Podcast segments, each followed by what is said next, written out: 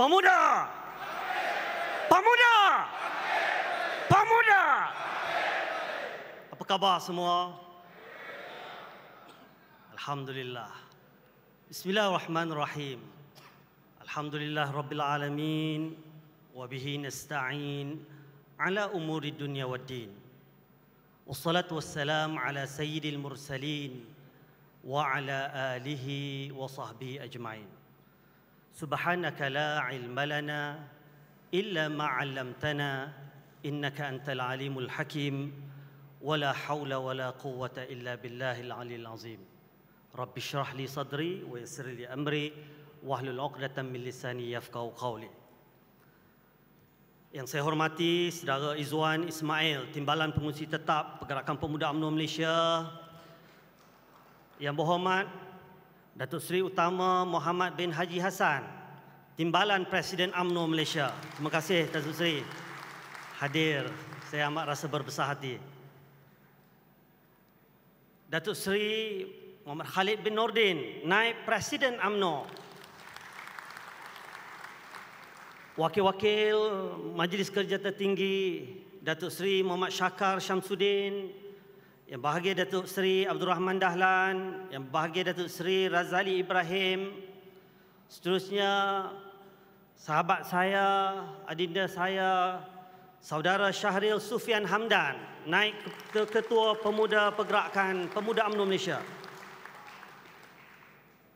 Wakil-wakil yang bersama dengan saya, kita semua pada hari ini juga adalah daripada Majlis Kerja Tertinggi, pengusi-pengusi perhubungan negeri, Datuk Seri Syarani Muhammad, Pengurusi Perhubungan Negeri Perak merangkap Menteri Besar Negeri Perak. Yang berhormat dari Kilang Pemuda, Datuk On Hafiz bin Datuk Razi, yang amat berhormat Menteri Besar Johor. Kekanda saya, abanda saya, Datuk Seri Jazlan Yaakob, Pengurusi Perhubungan UMNO Negeri Kelantan, yang berhormat, yang berbahagia Datuk Musa Syekh Fadil Pengurusi Perhubungan AMNO Pulau Pinang Datuk Seri Ahmad bin Said Pengurusi Perhubungan AMNO Negeri Terengganu Datuk Yakubah Khan Timbalan Pengurusi AMNO Negeri Sabah. Yang ini saya kena sebut juga. Datuk Zawawi Osman Pengurusi bukan pengurusi, ketua UMNO bahagian Pasir Putih. Ha? Seterusnya, Datuk Hasmuni, Setiausaha Pemuda, Saudara Johari, Bendahari, Datuk Indra, yang berhormat Datuk Indra, Muhammad Syahar Abdullah, Ketua Penerangan Pemuda UMNO Malaysia, yang berbahagia Datuk Nicole Wong Xiao Ting, Ketua Pemuda MCA Kebangsaan, yang berhormat Saudara Ravin Kumar, Ketua Pemuda MIC Kebangsaan, Setiausaha Pemuda PBRS, Barisan Esko-Esko Pergerakan Pemuda UMNO Malaysia, Ketua-Ketua Pemuda UMNO Negeri-Negeri, seterusnya rakan-rakan Friends of BN, Ketua Pemuda IPF, Ketua Pemuda Makal Sakti, Ketua Pemuda Kima dan Ketua Pemuda PCM. Presiden dan kepimpinan NGO ramai di sebelah sana. Kita bagi tepukan kepada mereka. Setiausaha Agong MAYC, Presiden MBM yang baru, Presiden MAYC, GPMS, Majlis Belia Felda, Majlis Belia Fekra, Gerakan Belia 4B, ABIM, PKPIM, PPIM, Persatuan Pengguna Islam Malaysia dan juga Patriot. Sudah tentu tidak dilupakan kepada ayahanda tercinta Datuk Haji Dusuki Haji Ahmad Terima kasih banyak kerana setiap tahun datang dan sudah tentu setia pada yang satu. Isteri tercinta Profesor Madya Dr. Irwani Abdullah. Seterusnya seluruh perwakilan dan pemerhati Perhimpunan Agung Pergerakan Pemuda AMNO yang saya kasih sekalian. Apa khabar? Terima kasih banyak. Saya ingin mulakan ucapan dasar ini dengan memetik sepotong hadis. Khiyaru a'immatikum. Alladhina tuhibbunahum wa yuhibbunakum. Wa yusalluna alaihim wa yusalluna alaikum wa tusalluna alaihim. Wa shiraru a'immatikum. Alladhina tubghidunahum wa yubghidunakum. Wa tal'anunahum wa yal'anunakum maksudnya sebaik-baik pemimpin sebaik-baik pemimpin kamu adalah yang kamu suka dan mereka menyukai kamu. Kamu mendoakan mereka dan mereka mendoakan kamu. Seburuk-buruk pemimpin kamu adalah yang kamu benci dan mereka benci kepada kamu. Kamu melaknati mereka dan mereka melaknati kamu. Hadis riwayat Muslim dan Ahmad. Sidang perwakilan pemuda yang dihormati sekalian.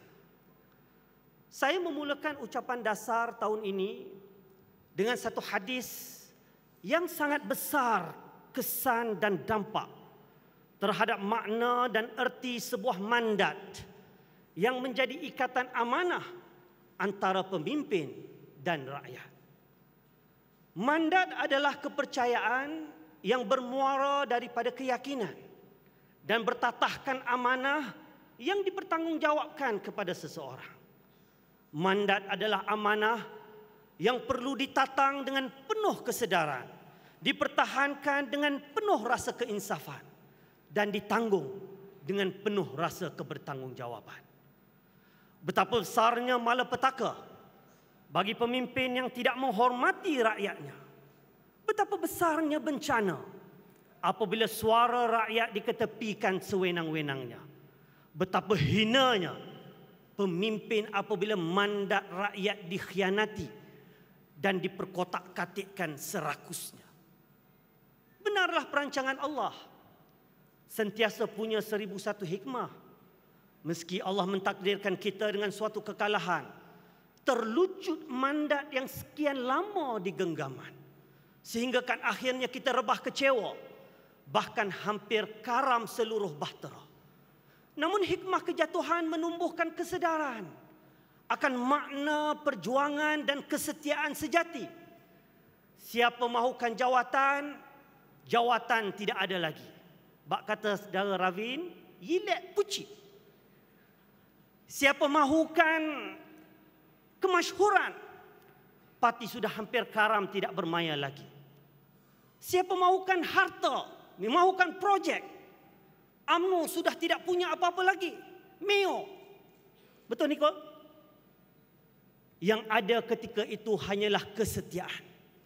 Yang tinggal ketika itu hanyalah sisa-sisa perjuangan. Sejujurnya, saya amat berbangga dengan pemuda-pemuda di hadapan ini. Yang terus bertahan dan kekal bersama.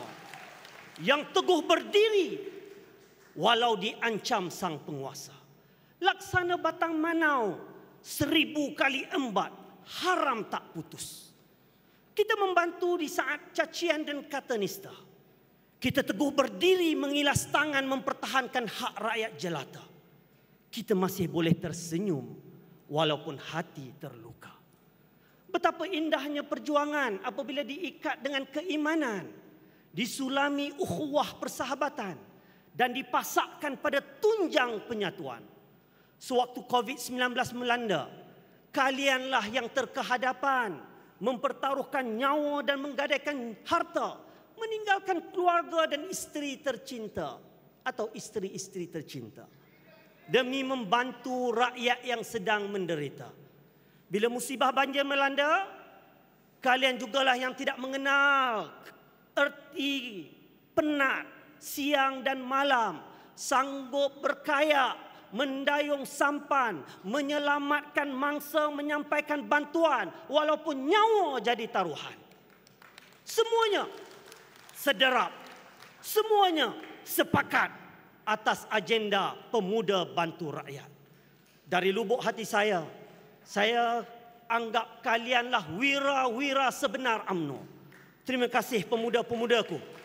Generasi bangkit kembali tuai padi antara masa. Esok jangan layu-layuan. Mandat diberi biar terpasak. Dijulang tinggi diremeh jangan. Sidang perwakilan pemuda yang dihormati sekalian. Apabila Kerajaan Barisan Nasional tumbang pada malam 9 Mei 2018, kita menghormati suara rakyat. Malahan, peralihan kuasa kali pertama dalam sejarah negara ternyata berjalan dengan penuh tertib, dengan penuh selamat. Meski perit dengan kekalahan, asuhan AMNO mengajar pemimpinnya bahawa mandat rakyat mesti dihormat. Didikan AMNO mengajar ahlinya bahawa suara rakyat mesti sentiasa diangkat. Betul? Malangnya, apabila rakyat memilih Pakatan Harapan PH, mandat yang diberikan mulai dipermain-mainkan dan diperkotak-katikkan. Harapan setinggi gunung yang diletakkan pada PH untuk mentadbir lebih baik, lebih berintegriti, lebih cekap, lebih beramanah kononnya. Namun rupa-rupanya indah khabar daripada rupa. Sebaliknya, politik dendam, membunuh pesaing, melondeh aib serta membenam peribadi pula menjadi acuan utama formula PH dalam mengurus kuasa, mentadbir negara. Natijahnya, natijahnya cukup memeritkan apabila negara yang selama 61 tahun begitu pesat membangun kini ditinggalkan perlahan-lahan oleh negara jiran. Politik dendam PH yang mempolemikkan semua projek-projek BN terdahulu telah merencatkan perkembangan ekonomi negara.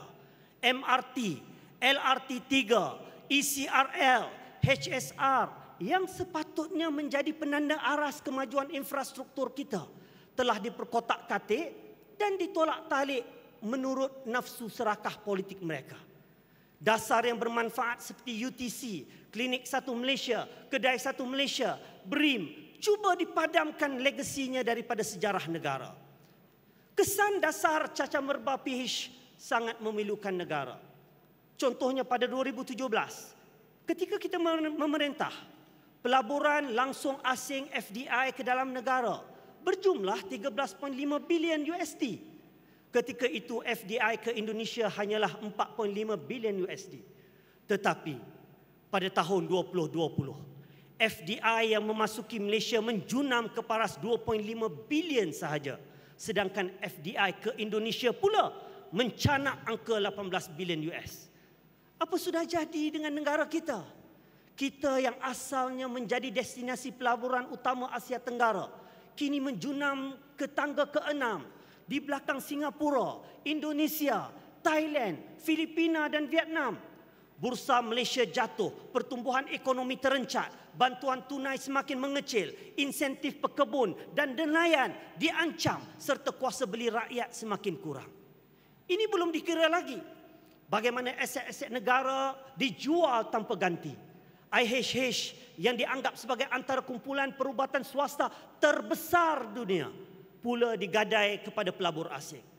Tidak cukup dengan itu, bandar Malaysia dan aset-aset milik PNB, tabung haji pun disentuh juga. Antaranya, termasuklah jualan lambak aset-aset TH, kira-kira 77 ribu hektar tanah ladang TH Plantation atas alasan kerugian.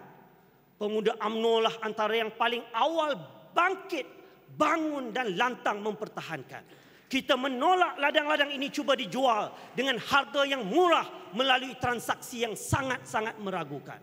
Akhirnya, penjualan dibatalkan dan tanah-tanah ini kekal milik umat Islam.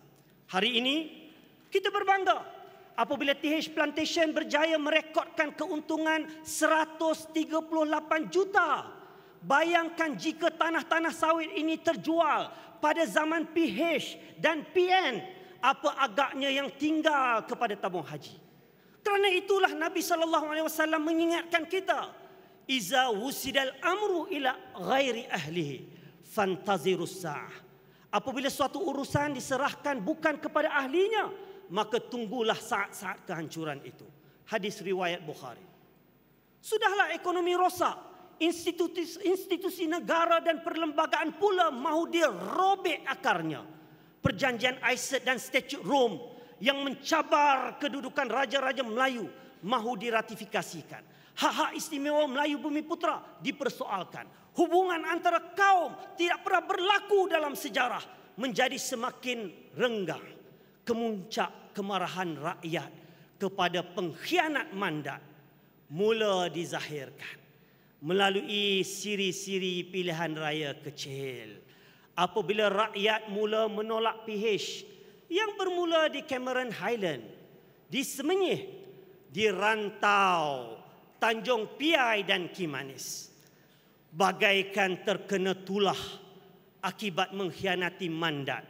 PH mula bersengketa dan berantakan sesama sendiri. Mula berebut ghanimah. Mula berebut kedudukan. Mula berebut jawatan. Sehingga akhirnya kerajaan PH 22 bulan tumbang apabila sesama sendiri saling berkhianat. Namun AMNO pula yang cuba dimarah. Mereka yang berbalah, orang lain pula yang dipersalah. Bagai buruk muka, cermin dibelah. Bagai tidak tahu menari, tetapi disalahkan lantai tinggi rendah. Kusangka buih atas permatang, rupanya cili di dalam pasu. Kusangka PH rakyatkan senang, rupanya janji semuanya palsu. Sidang perwakilan pemuda yang dihormati sekalian. Ketika kerajaan PH tumbang, pemuda berpendirian tegas. Kita mahukan mandat dikembalikan kepada rakyat.